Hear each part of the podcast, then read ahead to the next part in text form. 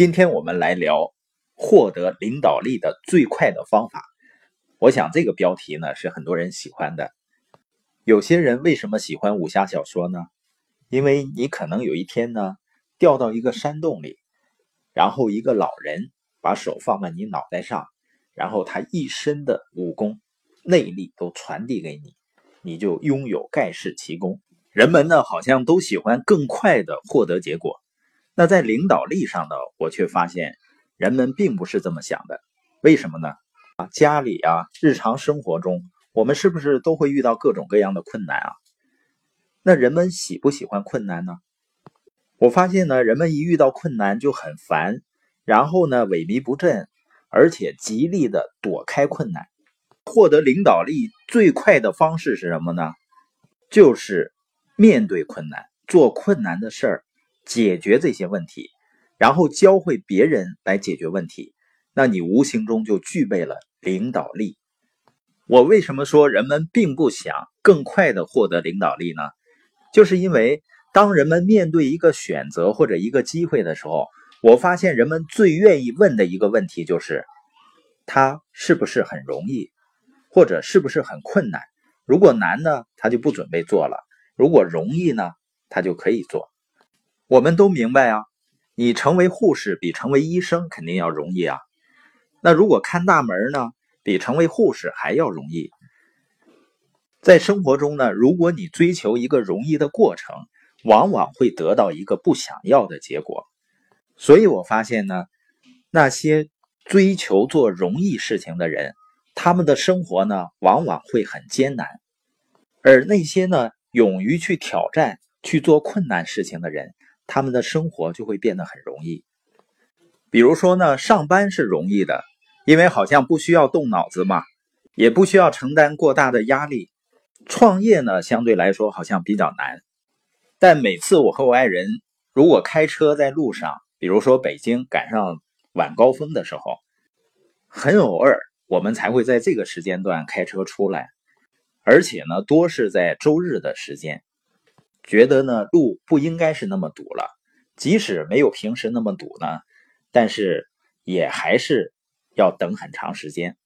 这个时候我就很感慨，我说，如果我们一直选择上班的话，我们这辈子每天都在上下班，在这个时间堵在路上，我们这辈子得有多少时间要待在路上呢？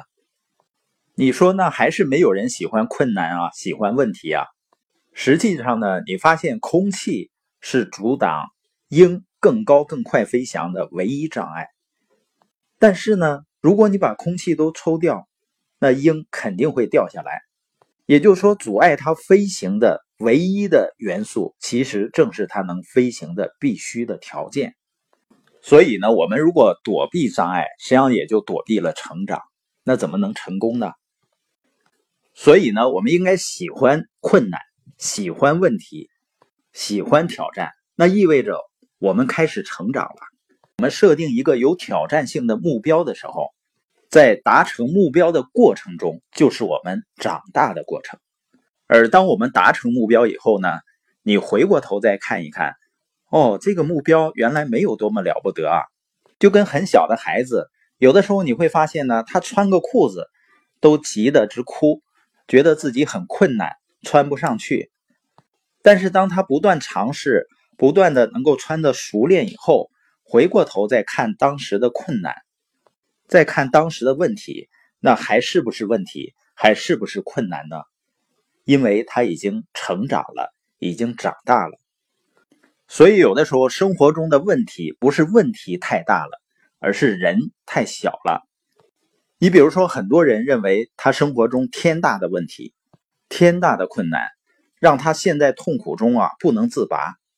当你好容易通过排遣呢，把他们从情绪中拔出来，他们立刻又为新的问题烦恼。这样的人呢，有的时候会把一个欢快的节日都过得稀里哗啦的。所以呢，他们实际上在生活中并没有那么多他们以为的问题。他们的问题在于，他们错误的对待了一些问题。结果呢，把本来无关紧要的事情变成了真正的问题。所以说呢，最重要的并不是你碰到什么，而是你怎么去应对。有一项针对三百多名历史名人，包括富兰克林啊、罗斯福啊、温斯顿·丘吉尔啊、爱因斯坦等，这个研究结果表示呢，至少有四分之一的人身患残疾、失明、失聪或者四肢不全。四分之三的人呢，出身贫寒，父母感情不和，导致家庭破裂，或者受过这样那样的伤痛。那为什么他们能够克服困难，但大多数人却因为种种挫折一蹶不振呢？